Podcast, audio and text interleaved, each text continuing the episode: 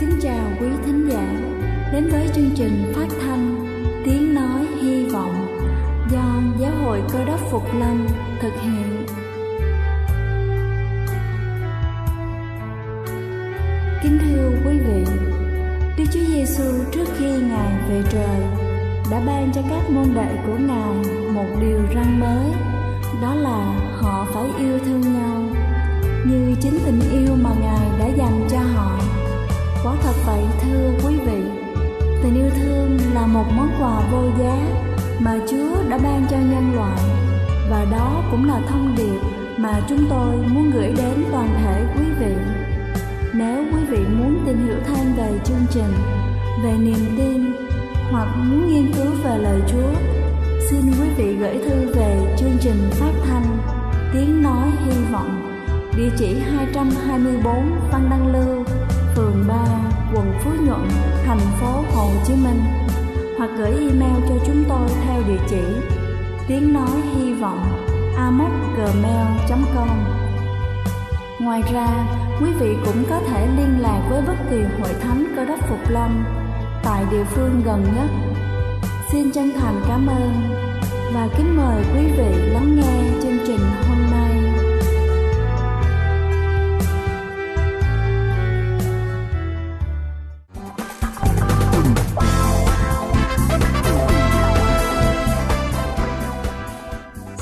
Chào quý vị khán giả đang lắng nghe chương trình phát thanh buổi sáng ngày hôm nay. Chúc quý vị luôn thật thoải mái khi lắng nghe chương trình. Kính thưa quý vị, ăn kiêng không phải là một việc dễ dàng, nó đòi hỏi chúng ta phải có đủ lòng kiên nhẫn và nghị lực mới có thể duy trì được. Các quan niệm sai lầm về chế độ ăn uống cũng như có thể phản tác dụng đối với dự định giảm cân ban đầu. Và sau đây là 10 điều quan trọng nhất chúng ta nên tham khảo trước khi bắt đầu chế độ ăn kiêng khem để chúng ta trở nên khỏe mạnh và giảm cân thành công. Đầu tiên đó chính là đặt mục tiêu ăn kiêng. Một trong những điều quan trọng nhất cần quan tâm trước khi bắt đầu một chế độ ăn uống, đó chính là đặt ra mục tiêu cho chính mình. Nếu không có mục tiêu thực tế, chế độ ăn uống của chúng ta có thể dễ bị thất bại. Việc lập kế hoạch cho bữa ăn là vô cùng quan trọng, chẳng hạn như chúng ta không thể ăn bất cứ thứ gì mà mình muốn cho bữa ăn, mà nên để ý đến tổng thể bữa ăn tổng hàm lượng calo, cân bằng dinh dưỡng gồm chất xơ, chất béo, bột đường trong từng bữa ăn. Thứ hai đó chính là lên kế hoạch giảm cân. Đặt kế hoạch giảm cân là một mục tiêu quan trọng phải xem xét trước khi bắt đầu một chế độ ăn uống. Một kế hoạch giảm cân chi tiết sẽ giúp cho chúng ta xây dựng được một chế độ ăn uống của mình cũng như là lựa chọn những thực phẩm mà chúng ta sẽ ăn phục vụ cho việc giảm cân Kế hoạch giảm cân cũng bao gồm các chương trình tập thể dục phù hợp. Thứ ba đó chính là việc duy trì sức khỏe tốt.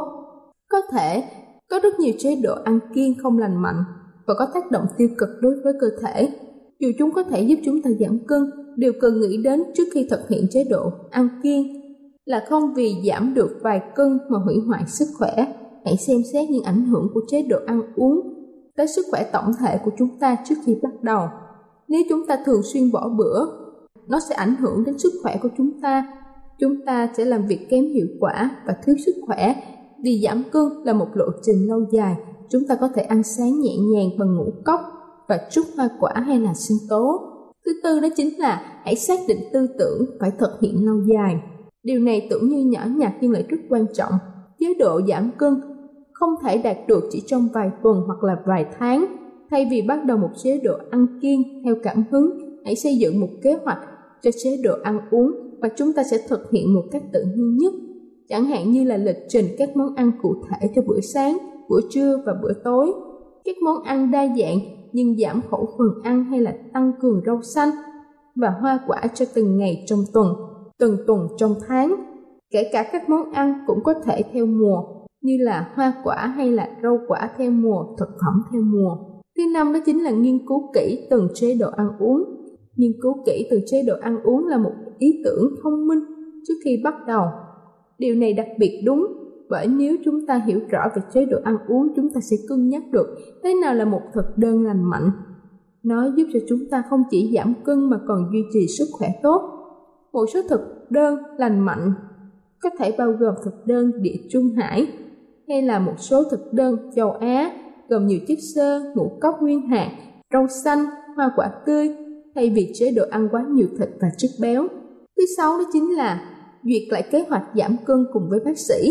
Việc tham khảo ý kiến bác sĩ về kế hoạch và chế độ ăn kiêng là điều nên làm bởi họ sẽ tư vấn và giúp chúng ta có những thay đổi lớn trong chế độ ăn uống, đặc biệt là khi chúng ta có các bệnh mãn tính cần hỗ trợ y tế từ trước, ví dụ như là một người mắc bệnh tim. Chúng ta phải kiêng thực phẩm gì hay là thực phẩm gì có thể gây dị ứng cho chúng ta chẳng hạn. Đối với những người mắc bệnh tim nên ăn nhiều hoa quả, tránh hút thuốc, tránh thực phẩm có nồng độ cholesterol cao như là xúc xích hay là khoai tây chiên, tránh ăn quá nhiều trứng ốp lết. Tuy nhiên đối với những người mắc bệnh suy thận thì phải kiêng một vài loại hoa quả như là chuối, chanh, kiwi, kiêng protein như là phô mát, đậu tương, khoai tây và cần ăn nhạt. Đối với người suy thận, có thể dùng các loại hoa quả thay thế như là táo hay dưa hấu, đu đủ, dứa, đào lê và nên dùng dầu ô liu. Vì vậy, nếu chúng ta mắc những căn bệnh mãn tính nào đó hay có một vài vấn đề nào đó đối với sức khỏe, chúng ta nên tham khảo với bác sĩ trước khi thực hiện kế hoạch giảm cân. Thứ bảy đó chính là khẩu phần ăn phù hợp. Kiểm soát khẩu phần ăn là một trong những khía cạnh quan trọng của việc ăn kiêng. Nếu chúng ta muốn chế độ ăn uống của mình đạt hiệu quả thì chúng ta cần phải tìm hiểu những gì cơ thể muốn hấp thụ. Hầu hết các nhà hàng thường phục vụ các bữa ăn quá dư thừa so với nhu cầu calo của chúng ta vì sự ngon miệng cũng đừng quên kiểm soát khẩu phần phù hợp của mình.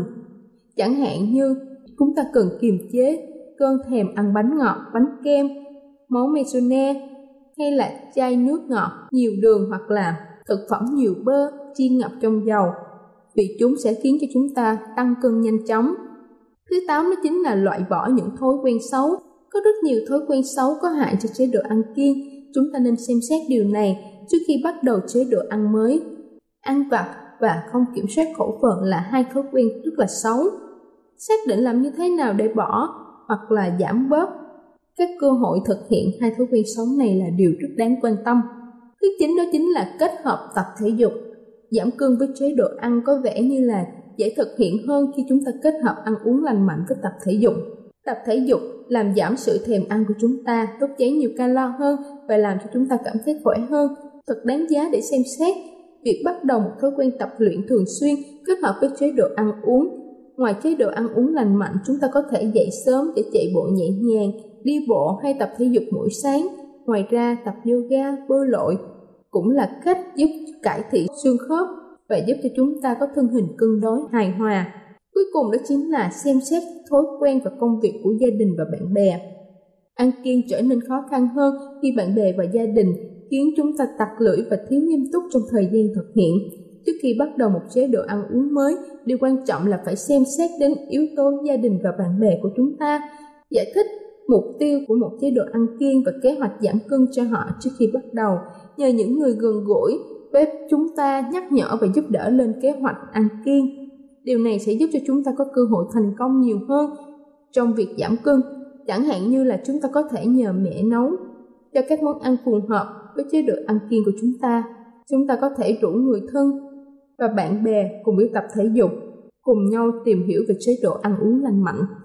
Kính thưa quý vị, cân nặng quá khổ luôn là những nỗi buồn phiền mà không chỉ có chị em phụ nữ, ngay cả những cánh đàn ông vẫn luôn lo lắng về điều này.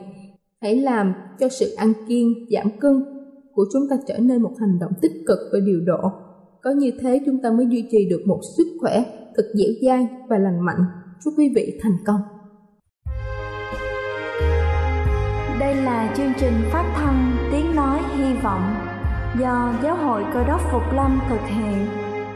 Nếu quý vị muốn tìm hiểu về chương trình hay muốn nghiên cứu thêm về lời Chúa, xin quý vị gửi thư về chương trình phát thanh Tiếng Nói Hy Vọng, địa chỉ 224 Phan Đăng Lưu, phường 3, quận Phú Nhuận, thành phố Hồ Chí Minh, hoặc gửi email cho chúng tôi theo địa chỉ tiếng nói hy vọng amoc.gmail.com Ngoài ra, quý vị cũng có thể liên lạc với bất kỳ hội thánh cơ đốc Phục Lâm tại địa phương gần nhất. Xin chân thành cảm ơn và kính mời quý vị tiếp tục lắng nghe chương trình hôm nay.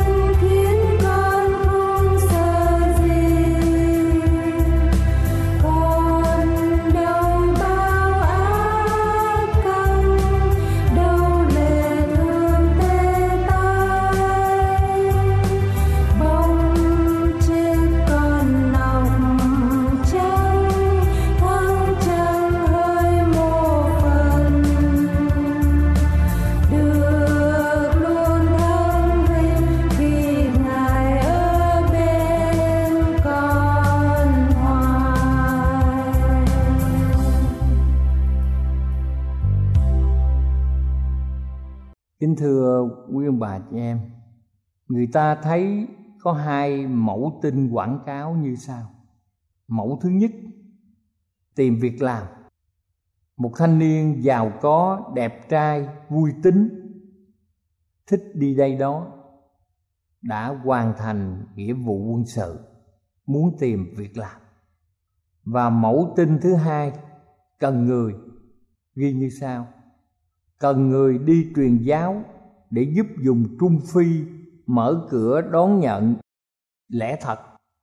Cần chuẩn bị tinh thần để đối mặt với sự túng thiếu, nghèo đói, bệnh tật và có thể bị giết một cách man rợ.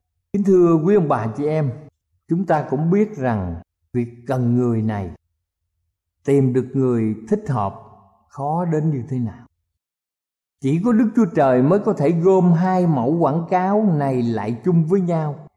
Và ngài viết lên câu chuyện về james hannington một vị giám mục người anh đầu tiên của vùng đông phi, mặc dầu các nhà truyền giáo khác phục vụ ở đây lâu năm hơn và được nhiều người biết đến hơn, nhưng hội truyền giáo đã tuyên bố giám mục Hannington đã chết làm được nhiều điều cho châu Phi hơn cả lúc mà ông sống. Thời tuổi trẻ, ông là một người thanh niên giàu có sống tại Anh Quốc, đã trải được sự biến đổi của tâm linh mình. Ông lúc nào cũng quan tâm đến việc cứu vớt linh hồn hơn là việc kinh doanh, làm việc để dành dụm tiền bạc. Có một tên sát nhân để giết hai giáo sĩ của hội truyền giáo ngay trên bờ hồ Victoria và đã thách thức Huntington.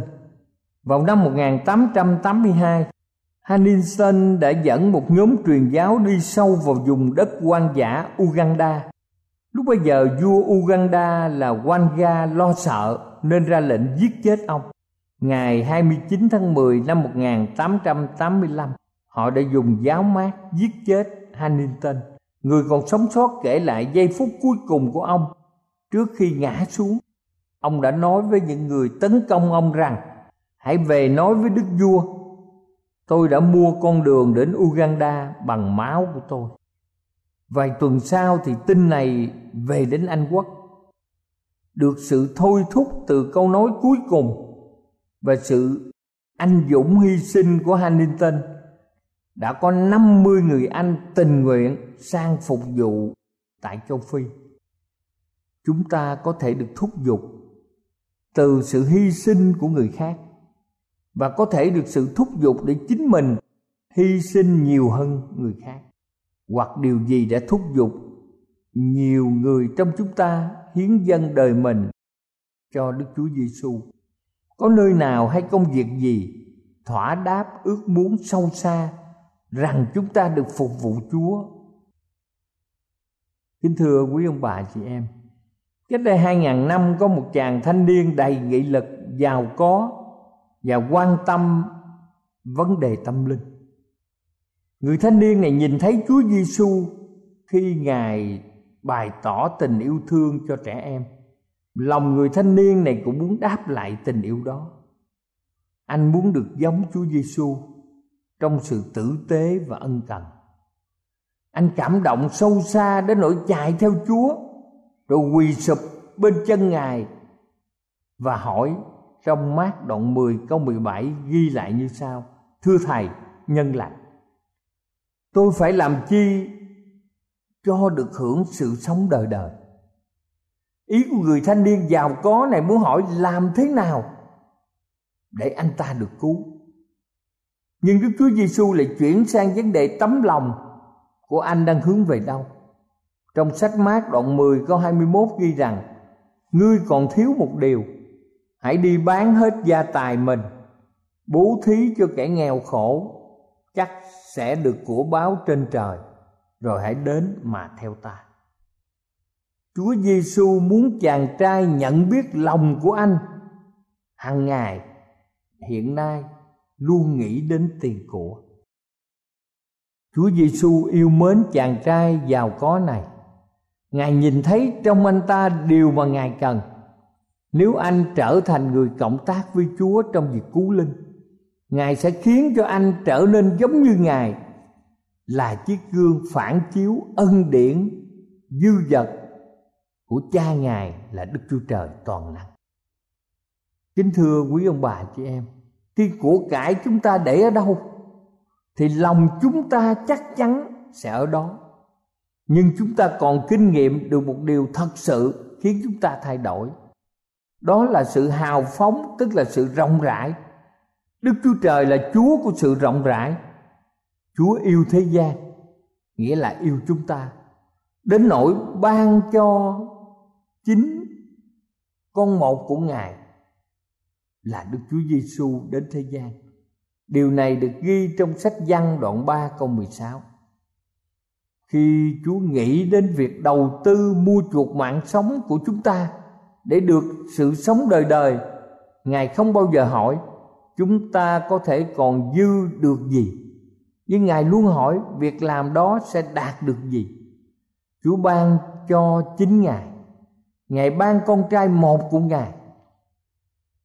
Ngài đã ban điều tốt nhất của thiên đàng cho tất cả chúng ta Chúa vẫn luôn tuôn đổ Đức Thánh Linh và nguồn tài sản dồi dào từ thiên đàng xuống cho trái đất này và được thúc giục để cứu mọi người trong chúng ta. Khi sứ đồ Phaolô tìm cách khích lệ cho các tín đồ tại thành Corinto để họ trở thành những con người thật sự hào phóng, ông đã chỉ cho họ thấy lẽ thật này về Đức Chúa Trời vì anh em biết ơn của Đức Chúa Giêsu Cơ đốc chúng ta. Ngài vốn giàu vì anh em mà tự làm nên nghèo. Hầu cho bởi sự nghèo của Ngài, anh em được nên giàu. Trong sách 2 Cô-rinh-tô đoạn 8 câu 9 đã ghi lại. Sau đó sứ đồ Phaolô đã chia sẻ sự rộng rãi của Chúa, đã tác động đến cuộc đời của ông như thế nào. Trong 2 Cô-rinh-tô đoạn 12 câu 15 viết rằng về phần tôi, tôi rất vui lòng phí của và phí trọn cả mình tôi vì linh hồn anh em. Điều đó có nghĩa là chính cuộc đời của ông đã chịu nhiều sự khó nhọc, chịu tù đài, bị đánh đập, nhiều lần suýt chết. Ông đã từng bị ném đá, bị chìm tàu, bị kiệt sức, gặp nguy hiểm trên đường đi truyền giáo và lắm lúc không ngủ được, chịu đói khát thường khi phải nhịn ăn chịu lạnh. Ngoài ra còn chịu những áp lực hàng ngày liên quan đến các hội thánh và những người yếu đuối bị cám dỗ và dấp ngã. Khi phúc âm của Đức Chúa Giêsu Cơ đốc đâm rễ vào đời sống của mỗi người trong chúng ta thì tính cách rộng rãi của Chúa sẽ định hình, phát triển và xác định hướng đi cùng những quyết định trong cuộc đời chúng ta những điều đó sẽ trở thành câu chuyện của cuộc đời chúng ta với mọi người. Đó là tâm tình của Chúa Giêsu giống như Chúa. Chúng ta vui lòng trở thành người nghèo, hy sinh cuộc đời mình để làm giàu cuộc đời cho người khác. Không chỉ cho bạn bè, người thân, mà còn cho những người bị ruồng bỏ kẻ thù của chúng ta và những người thật sự đáng ghét nữa.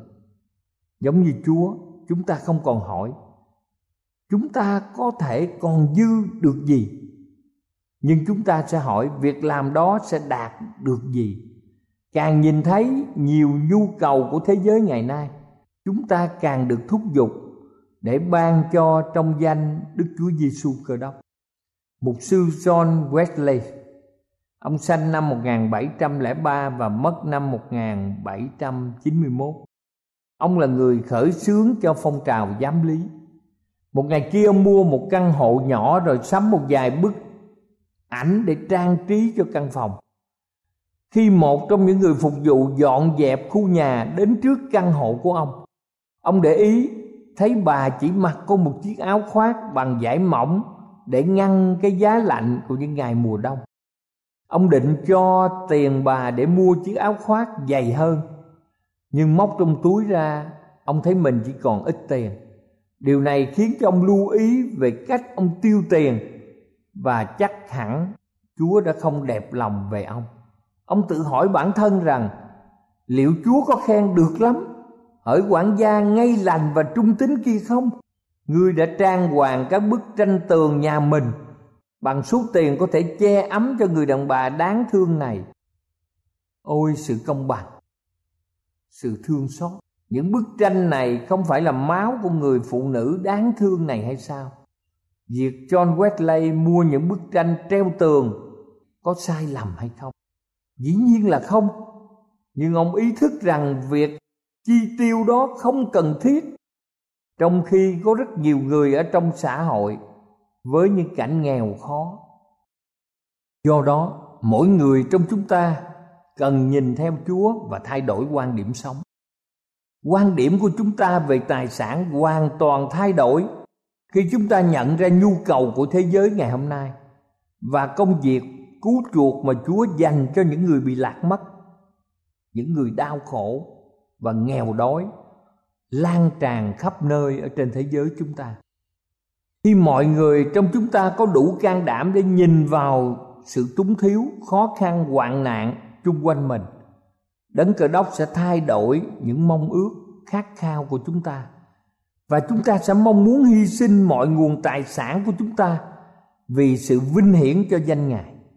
Chúng ta sẽ bắt đầu tự hỏi, nếu đem phân loại các vật dụng mình đang sở hữu, chắc chắn sẽ có nhiều thứ xa xỉ và thật sự cần thiết cho đời sống hơn là những gì mà chúng ta cần thiết.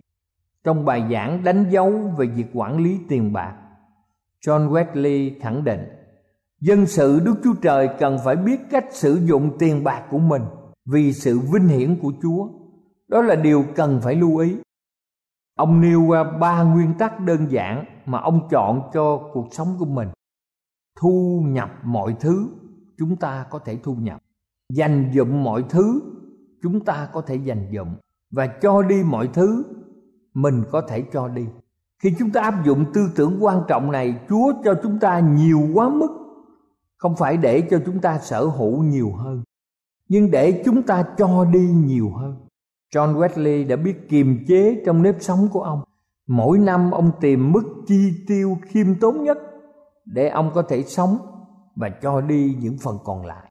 Thời John Wesley, mỗi năm ông thu nhập tương đương 160.000 đô la, tính theo thời giá hiện nay.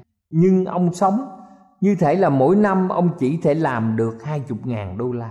Do vậy, ông còn dư khoảng 140.000 đô la để cho đi.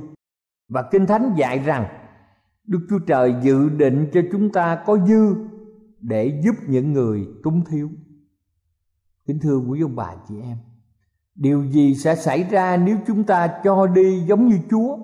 Không chỉ là tiền của mà chúng ta còn cho đi những điều thuộc về mình như thời gian, như khả năng, như sức lực, như ảnh hưởng, thân thể, cơ hội và bất cứ điều gì mà chúng ta có thể cho được sẽ không bao giờ có ngày kia chúng ta đứng trước mặt Đức Chúa Trời và Ngài nói rằng ta ước gì con sẽ giữ lại cho con nhiều hơn. Tốt hơn là chúng ta hãy tự hỏi chính mình, tại sao tôi không cho đi nhiều hơn và làm nhiều hơn cũng như sống cho mọi người nhiều hơn. Kính thưa quý vị, vì khi chúng ta qua đời bằng cấp bất động sản tiền bạc và các mối quan hệ không ai mang theo được và chúng ta chờ đợi Đức Chúa Giêsu phục lâm để Ngài ban thưởng đời sống đời đời cho chúng ta. Kính thưa quý ông bà chị em, khi chúng ta chất của cải ở thiên đàng, đó là sự đầu tư khôn ngoan nhất và Đức Chúa Trời luôn luôn chăm sóc tất cả chúng ta. Điều gì chúng ta sử dụng cho Ngài và phục vụ cho ngài cũng như cho cộng đồng chúa sẽ ban lại cho chúng ta gấp bội phần nhưng ở đây không nói đến việc được nhận lại mà muốn nói đến chính tâm lòng của chúa. Chúng ta hãy sống giống như chúa lúc ngài ở trên thế gian này. Chúa ban cho chúng ta mọi điều vì ngài quá yêu chúng ta. Còn chúng ta thì như thế nào? Cầu Chúa ở cùng quý ông bà và anh chị em.